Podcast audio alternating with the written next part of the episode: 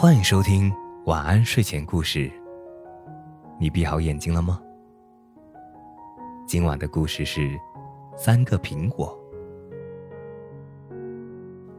有一天，国王带着宰相微服私访，路上遇到了一个可怜的老人。这个老人靠打鱼为生，可今天一整天都没有捞到一条鱼。国王很同情这个老人。就给他一百金币，并鼓励他再去打一次。老人再次撒下渔网，想不到这次真的打到东西了，而且沉甸甸的，似乎是条大鱼。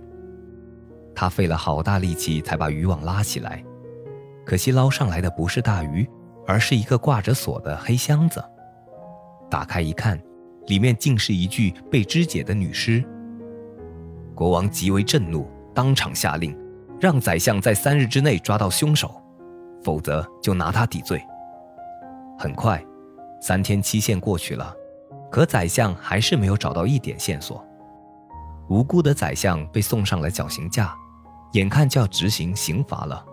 人群中突然走出一个年轻人，说箱子里的人是他杀的。随后，他讲述了事情的经过。他原本有一个幸福的家。妻子温柔贤淑，儿子活泼可爱。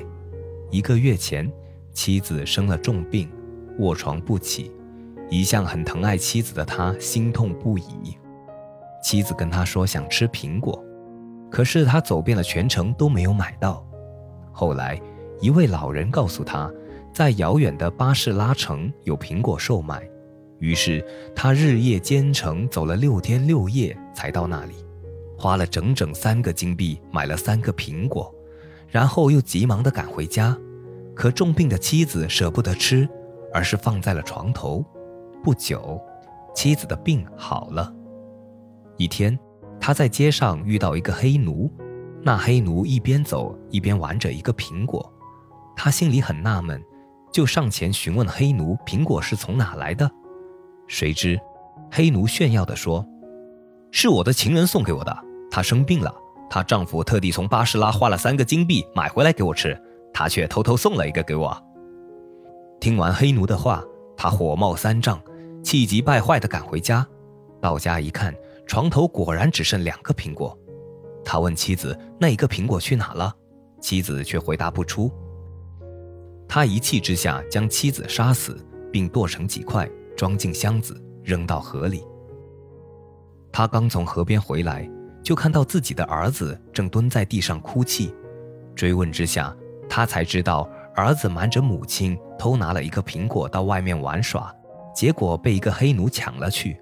这时，他才知道自己错怪了妻子，心里不知有多懊恼。我轻信了黑奴的话，犯下了不可饶恕的罪行，让我受死吧！只有这样，我的心灵才得到安宁。年轻人悲哀地哭诉。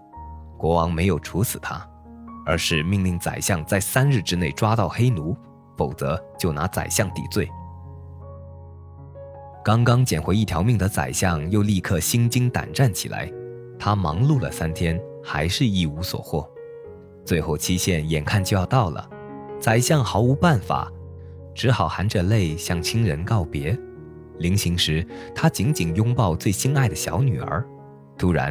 女儿口袋里一个硬邦邦的东西硌了她一下，她掏出来一看，不禁大声惊呼：“啊，苹果！你从哪得来的？”女儿天真的回答：“是我们家的黑奴给我的。”宰相立刻盘问旁边的黑奴，黑奴只好交代了实情。于是，宰相把黑奴押到了国王那里接受惩罚。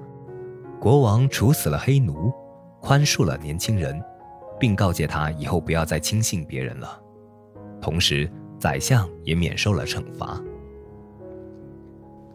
呃，这个故事告诉我们，其实叫一个苹果的故事好像也可以啊，其他两个苹果好像没有出镜啊。好了，今晚的故事就讲到这里，我是大吉，一个普通话说的还不错的广东人。晚安，好梦。